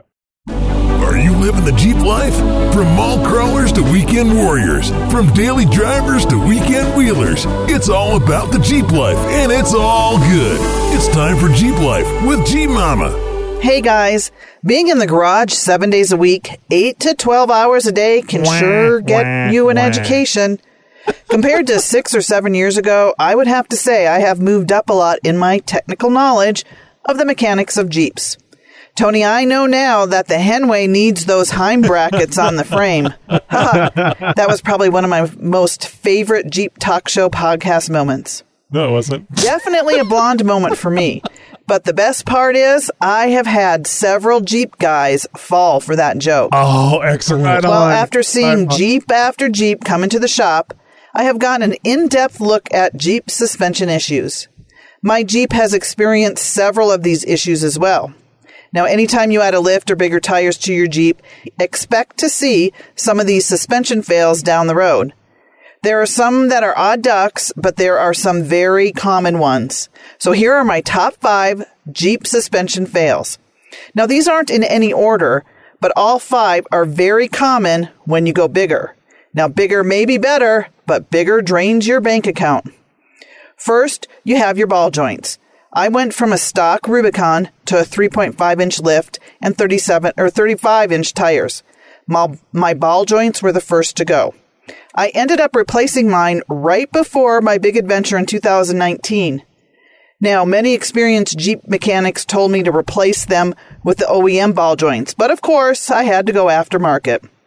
That was a mistake. It took just over 500 miles to get them to seat. That was some intense driving. Next, the wheel bearings. I replaced mine a couple months ago. Then you have bad geometry from adding a lift and steering. The inner tie rods can also go bad. And number five, your control arms, especially on the JKs and JKUs if you wheel. Those control arms are low hung and you will most likely at some point come down hard on them, which can alter them. Now, how do you know which issues could be yours? There are several tricks you can use. An alignment is a good way to detect bad geometry. Visually inspecting is another good way to look for issues like scrapes, dings, shiny metal. Those could be indicators that you have a problem. And check your tires for wear. Another way is inspecting the movement of your tires. Now, what you're going to need to do is make sure you unload the Jeep suspension. That means getting your Jeep up on jacks so your front tires can freely move. Now, by moving your tires in different directions will give you an idea of which issue it may be. Putting a big pry bar under the bottom of your tire and moving it up and down, that could be the ball joints, bad ball joints. Taking one hand at the 12 o'clock position and the other hand at the 6 p.m. position on your tire and moving it back and forth, feeling for movement and play. If you have movement, that usually means wheel bearings. The 3 p.m. and 9 p.m. position doing the same thing would most likely be bad inner tie rod ends. Do your due diligence though. Research. It may not always be a bad tie rod end. Look closely at that tie rod movement. It could also be your steering knuckle. Just like mine, the hole got wallowed out, so I had to replace my steering knuckle. Again, be careful when you replace yours. Those aftermarket ones could require a certain size lift and certain upgraded steering. Neil and I did a video showing you visually how to inspect your Jeep suspension. You can even see the movement in my inner tie rod end where the knuckle went bad. Head over to my YouTube channel. Just search Jeep Mama. The video is titled Top 5 Jeep Suspension Fails. Not sure what did it. Could have been a bad wheel bearing left on too long, which created horrible wear on my tires. Not sure, but I bet Josh might have some suggestions too. Oh, while you're on YouTube, please subscribe to my channel. I just hit 8,000 subs- subscribers. My goal is to hit 10,000 by the end of this year. And next week on Jeep Life, I'm going to share with you my upcoming trip this weekend where we head to Moab. Josh, do you remember the the steering uh, issue that I had with the uh, the, the XJ? Uh, whenever I I put the drop Pitman arm on on there, Oh, it's ringing a bell, but I don't remember the specifics of it. it was so strange. Brand new drop Pitman arm, put it on there. It's not that difficult to do. Uh, actually, getting the the torque up to 180 pounds or whatever it is that was the more difficult thing to do. And uh, uh, once I got it on there, it was like it was like driving a boat. Uh, you there was probably a good quarter of the steering wheel of uh, no response while I was steering. I mean, it was horrible. I could drive it, but it was it was not fun to, to drive. You a big dead spot, is what you're saying. Yeah. So uh, researching it uh, to try to figure out what it was. Uh, tie rod. No, there was because I don't have any of that stuff on there. Uh, I, that's one of the reasons why I never did that that type of uh, uh, steering setup. It well, was, you, will have tie rods. I mean, those are you can't get away from those. Yeah, And but they- I thought the the tie rod roll only occurs whenever you start doing the uh, uh, one ton steering and you get the uh, the tie rod up high and it, it has a tendency to roll whenever you're uh, you're shearing and you have that dead spot. Um, the factory doesn't, so I, I stayed with a, just a factory configuration. Anyway, uh, I found that the uh, Pitman arm was not tight, even though the nut was all the way up the the pitman arm still had room. It had a, a, a bit of a gap. You couldn't see it, but there was a bit of a gap between the nut all the way up on the threads and the pitman arm. So I couldn't. The pitman arm wasn't tight on the shaft. It wasn't going anywhere. It was staying on there, but Right. it allowed it to kind of float a little bit. And you know, it doesn't take much uh, much movement at all to cause issues with uh, steering Yeah. and dead spots. So I ordered So a 32nd of an inch gap in that created, you know, a ten percent dead spot in your steering uh, radius. Uh, Yeah. that's yeah, that can create. I mean, So- and again, you say you can't really see the gap, but you know it's there. not It- just it- looking at it you have to inspect it like you would a tie rod problem because you Yeah. look you look for those movements and Yep. i couldn't understand how that could be that way so i, I ordered another uh, drop pitman arm uh, from somebody else and put it on there exact same problem so at this point i'd be looking at just replacing uh, either that shaft or the whole steering box and i hit upon the idea i need a big ass washer a nice thick big washer to go on there and I contacted uh, one of the the Jeep's uh, Jeep manufacturers or uh, Jeep part manufacturers, bumper manufacturer that we had dealt with, and they were able to machine me a large uh, and thick washer, and I wanted it to be heavy duty. Uh, that's why I wanted to have it. I didn't want to just put washers under there from you know Ace Hardware or something. Right. And it's still on there, and it worked out perfectly. It it removed all that slop, and yeah, so it, you just never know. You never know what you're going to find. Don't put up with bad uh, a, a bad uh, steering system uh, simply because it's too much work to figure it out. I don't remember you talking about that fix and having a, a custom washer specifically machined for you uh, for this problem. I wonder Uh, if it was before the show. It may have been before the show. On, interesting. Probably probably back on xjtalk.com. There's um there's a a, a very There's heated post about post it. Yeah. back in 1999. I bet you that thing is wandering all over the place. Oh yeah, well, I'll, I'll be darned. Well, yeah. So with Tammy's issue with the uh, the wallowed out knuckle, I mean, yeah, obviously, if you let other issues go, like a wheel bearing or a tie rod or a, a ball joint or something like that, and you suddenly get movement in the steering system in the geometry that's not supposed to be there, those vibrations over time can cause issues. I mean, metal is is not diamond. I mean, it, it can go away. It can get, you know, moved and manipulated and shaved away and all that other stuff. And, and so, uh, I mean, it's just mild steel at the end of the day. So, um, yeah, it's, it, it, it does happen. That's why, you know, you regular inspections, we always, you know, preach on, on visual inspections and regularly inspecting the Jeep. I mean, geez, every time you change the oil, if nothing else, get in the driveway, jack up one fr- front corner at a time, and do that inspection. Three axes, you know, the pry bar underneath, check the ball joint.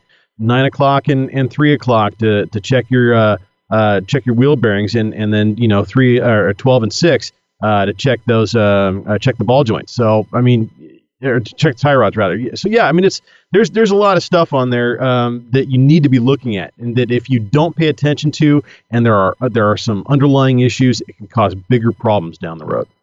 Yep, yep. Uh, don't uh, don't be two miles into an off-road adventure and uh, you went down a sixty degree incline to get to where you are, only to have a uh, find a problem and have to get towed out of there.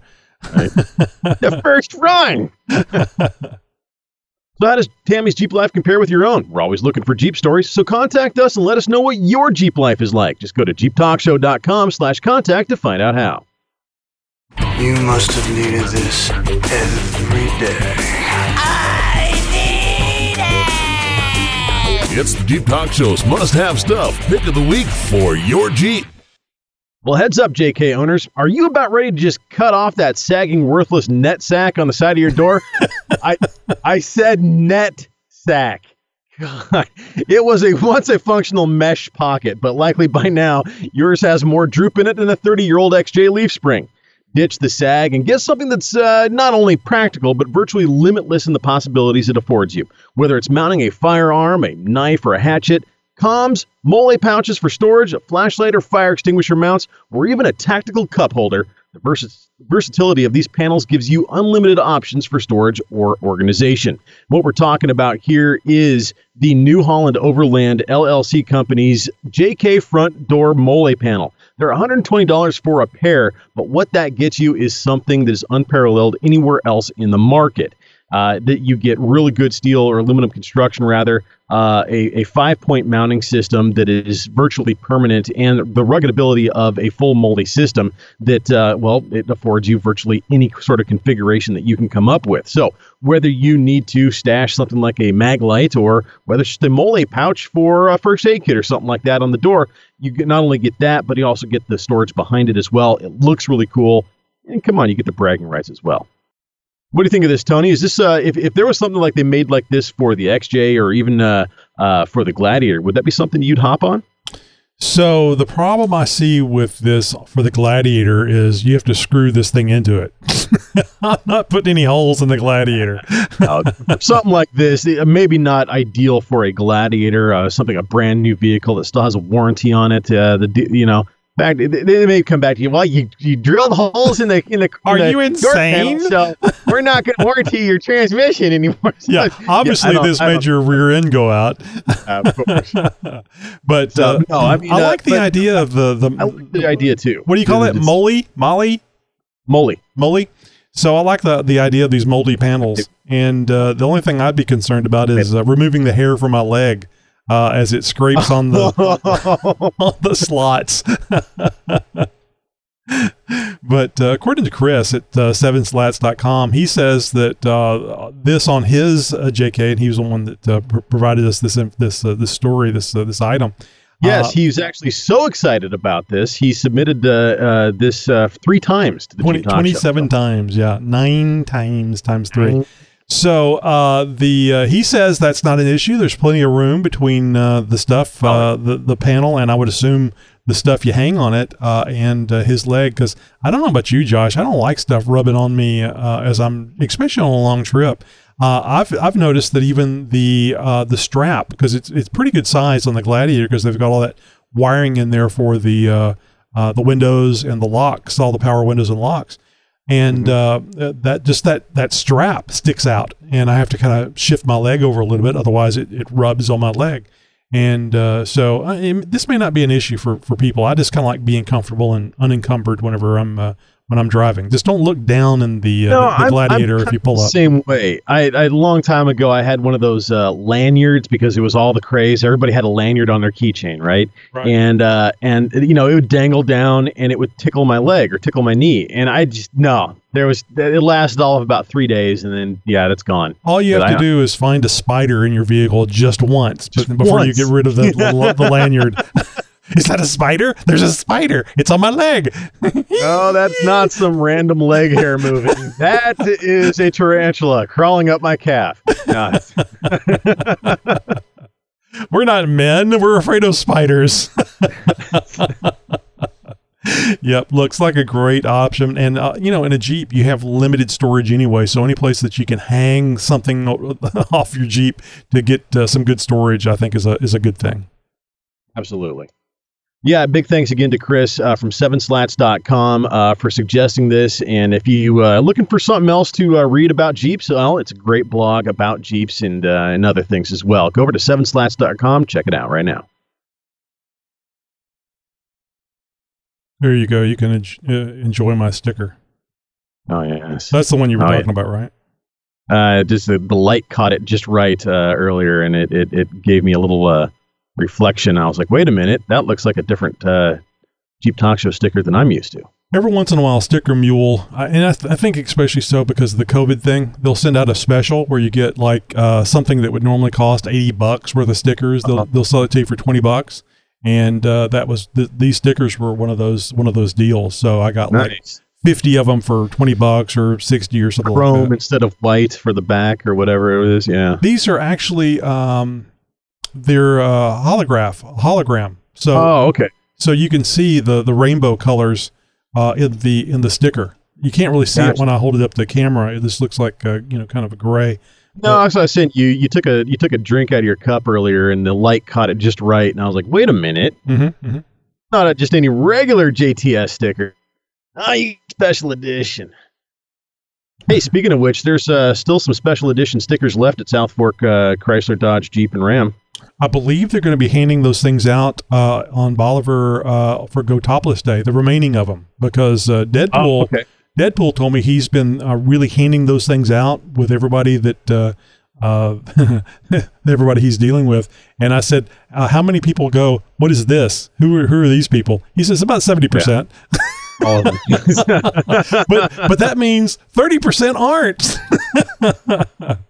so anyway, great uh, great help uh, with the, that the the people at South Fork uh, helping uh, promote the show. Uh, but he said uh, Chris was like keeping half of them uh, out, Oh, of half them. So he wanted to hand them out at uh, at the at the the Go Topless Day, which is just wonderful to hear.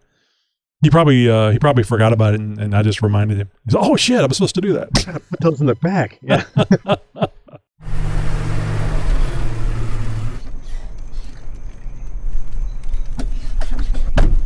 So I I, I had reports uh, earlier of uh, I didn't see it initially, but there was reports of a spammer in our Zoom room, and they were like, Uh. "Tony, kick him! Tony, kick him! emergency! Zoom room emergency!" I was like, "How do you have a Zoom room emergency? Everybody's remote." Uh, well, I mean, it's uh, it's happened over the years every so often when we uh, exercise uh, something different uh, than just releasing the show as an audio only and and get uh, some other involvement. I, I can't remember what it was that we were trying. I can't remember if it was a Google Hangouts or, or something like that. There was another another time when we had uh, you know we were we had other people in the show while we were doing it live, and and the same sort of thing would happen, uh, and and we'd have maybe it was the YouTube and, and during the chat. Uh, during the YouTube when we were doing the YouTube live. Well, you remember And, the uh, call-in show that Tammy and I were doing, where we would lit literally take calls from people and bring them on uh, into the, the, the audio chain of the show, and and we were doing live audio, I mean live uh, video at the same time. The call-in show though, but uh, that was probably I, I never Well, we joined had- we had some and- we had some crank calls and it, they were fun. They were a lot of fun. We actually had some crank calls and they were you know a bit rowdy and i just played along and they got uh, they, oh well I'm, i gotta go i gotta go this is not the this isn't the reaction yeah I was hoping. i was hoping just to go oh my god you're horrible and hang up and say, no i'll talk to you all night I'm just as sick and twisted as you are. smart ass training years of smart ass training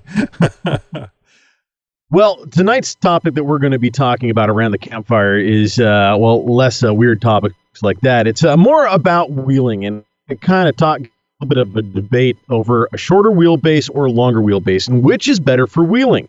And we're going to basically find out who likes them short and who likes it long and wide.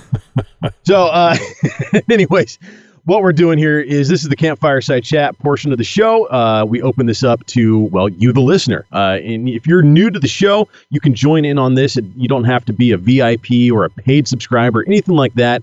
Uh, we just open this up to uh, to anybody who wants to come around the campfire and uh, and chime in about whatever topic that we're going to be talking about. And it's a different topic each and every week. Uh, so there's a chance that uh, next week we'll have something that uh, that you'll like and that you'll that will excite you that you'll want to join in on. And you can find out what's coming up in advance by signing up with our newsletter. We'll talk about how you can join in on the campfire, how to sign up for the newsletter, all that sort of stuff here in just a little bit. But first, we've got a big of, uh, of people around the campfire tonight, so we're going to try and go through these uh, pretty quick and, and get so we can get to everybody uh, tonight. So uh, first up on our list tonight, we've got Christopher Roach, uh, who's going to be uh, chiming in about uh, which is better, a short wheelbase or a long wheelbase for off-road use. Uh, I'm going to say it depends on what you're doing.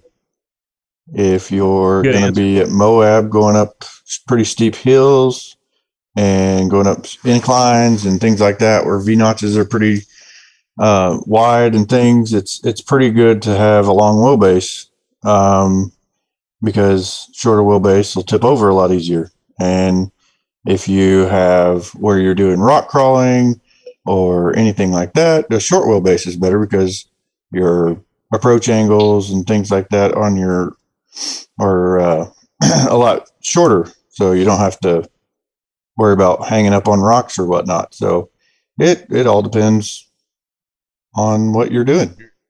Absolutely right, Christopher. That's a good answer. That's kind of why I phrased this question the way that I did, and because I, I wanted to leave it open ended. I didn't want to say, you know, what's better for you know wheeling in the rocks, uh, or what's better for wheeling in the sand. You know, whatever. Everybody's got different kind of terrain, and different kind of terrain uh, leads to a different kind of performance with different uh, uh, different wheelbases. Uh, Gary Dixie Dixie Overland. We heard him uh, on our voicemails here the last couple few shows. We've got him here in the Zoom room tonight. Gary, what do you think is better for wheeling, a short wheelbase or a long wheelbase? Uh, well, I've only actually ever wheeled uh, with longer wheelbases. I've got a uh, an LJ and uh, I've got a Gladiator, so I've only really known those sort of lengths of a vehicle. But um, I would actually say that you know, again, it does depend. But I've never really had trouble wheeling with my longer wheelbase. I think it adds a little bit more stability, and I think you know, as far as uh, you know, increasing I think where your center of gravity can be, it, it eliminates a little bit of that uh, pucker factor uh, when you start to go up hills and start to get a little bit tippy. Yeah, just like Christopher was mentioning, uh, those steep uh, hill climbs or big V notches, stuff like that, uh, having a little bit longer of a wheelbase definitely affords you a little bit more stability. Oh, real Uh, quick, go- uh, real quick before Yeah. we move on, uh, Gary would like to tell us about his uh, YouTube channel. Oh, Gary's got a YouTube channel. Gary, uh, go ahead and give it a plug. I do, yeah. Uh, thanks, guys. Uh, yeah, if you go out to uh, youtube.com slash Dixie Overland, you can see uh, my wife and I, uh, when we purchased our Gladiator, uh, did it for the purpose of overlanding, camping, adventuring, and things like that. We're still in the process of doing a, a lot of that, you know, with with COVID restrictions lifting and, you know, having some places to go.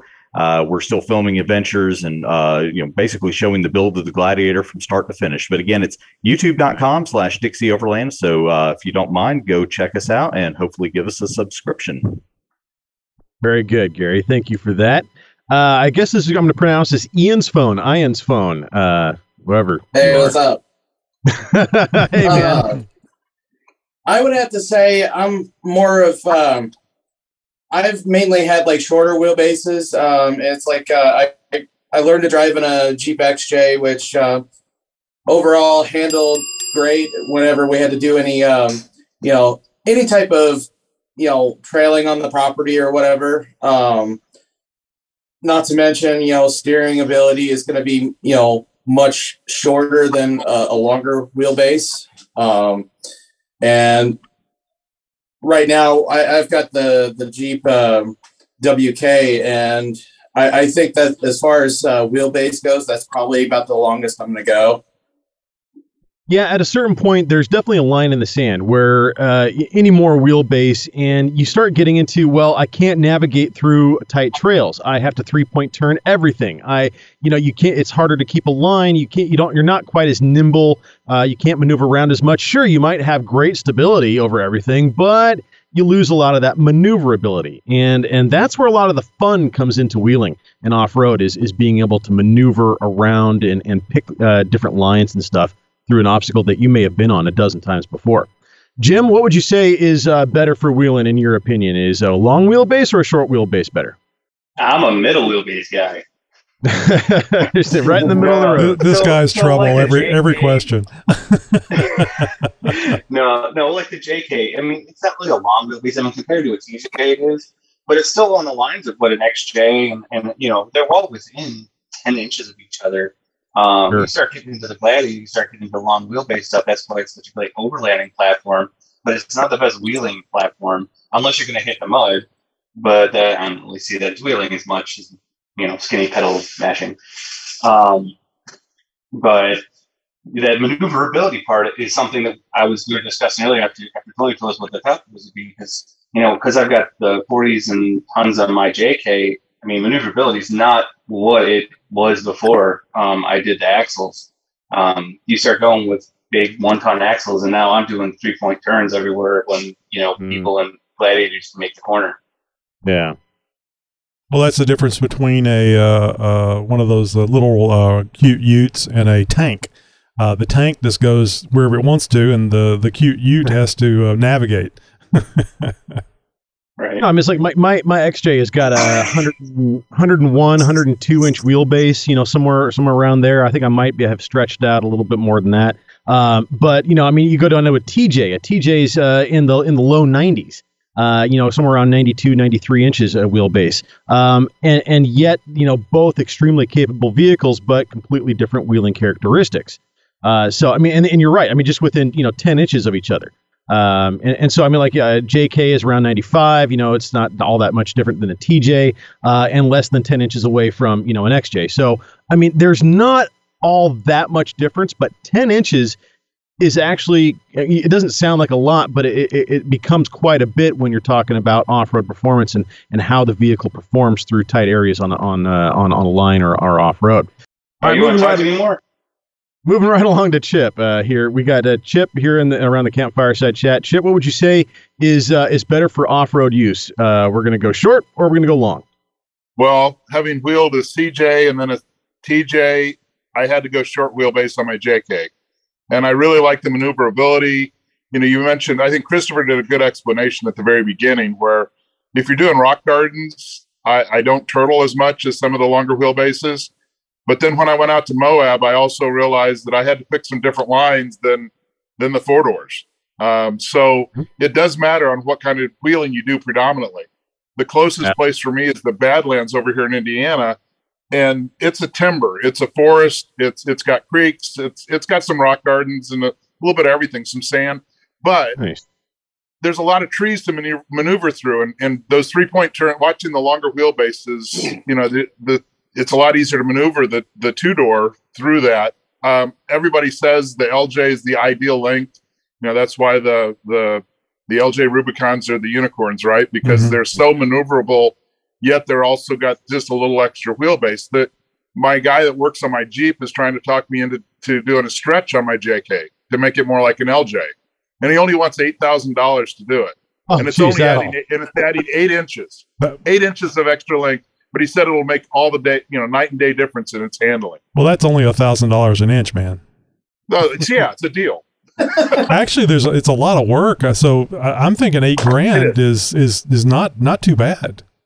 No, no, it, it, it, it could be a value, but I don't have eight grand to throw at it. No, that's always the problem. That's a yeah, big investment right there.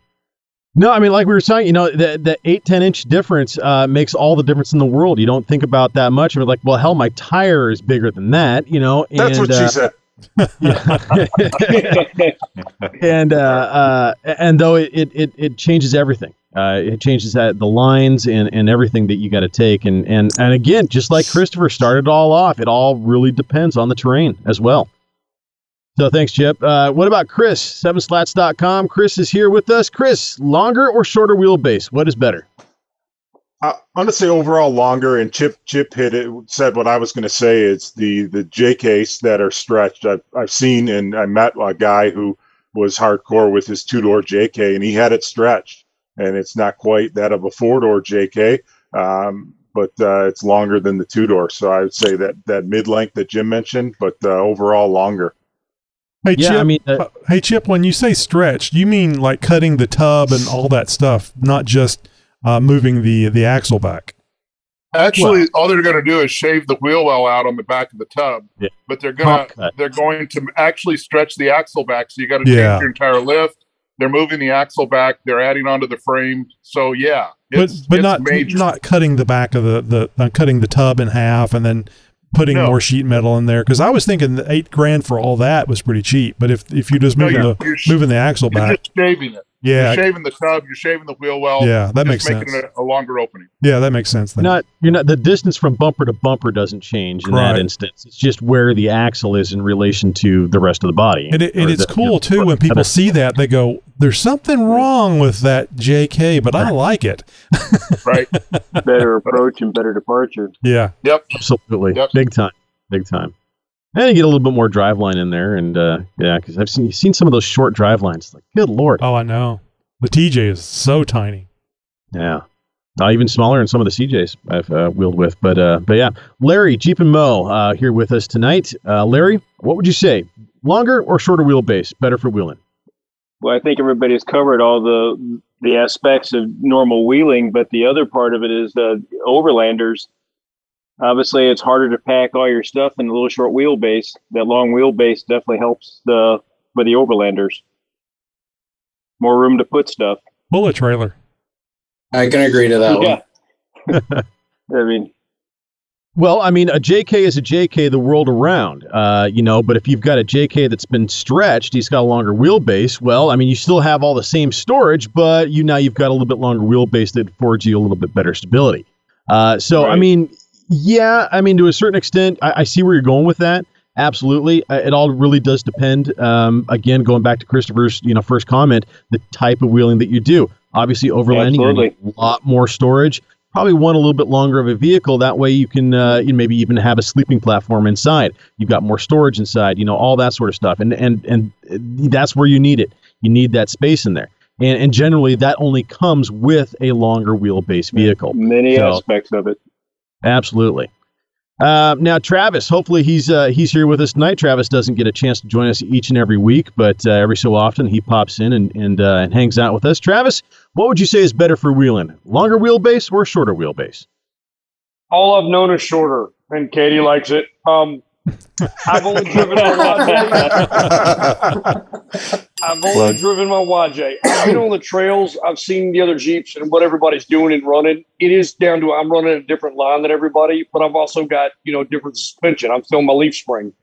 It comes down to where you're wheeling and what you're on. Um, on the trails in Uwharrie, there's certain trails, tight turns, everything. I'm good, golden you know, it's it's where you're at, what you're on. Um, I've got a buddy that extended his YJ to an LJ link, and the thing's amazing. It, it truly is amazing on what I've seen it do and what it's able to accomplish.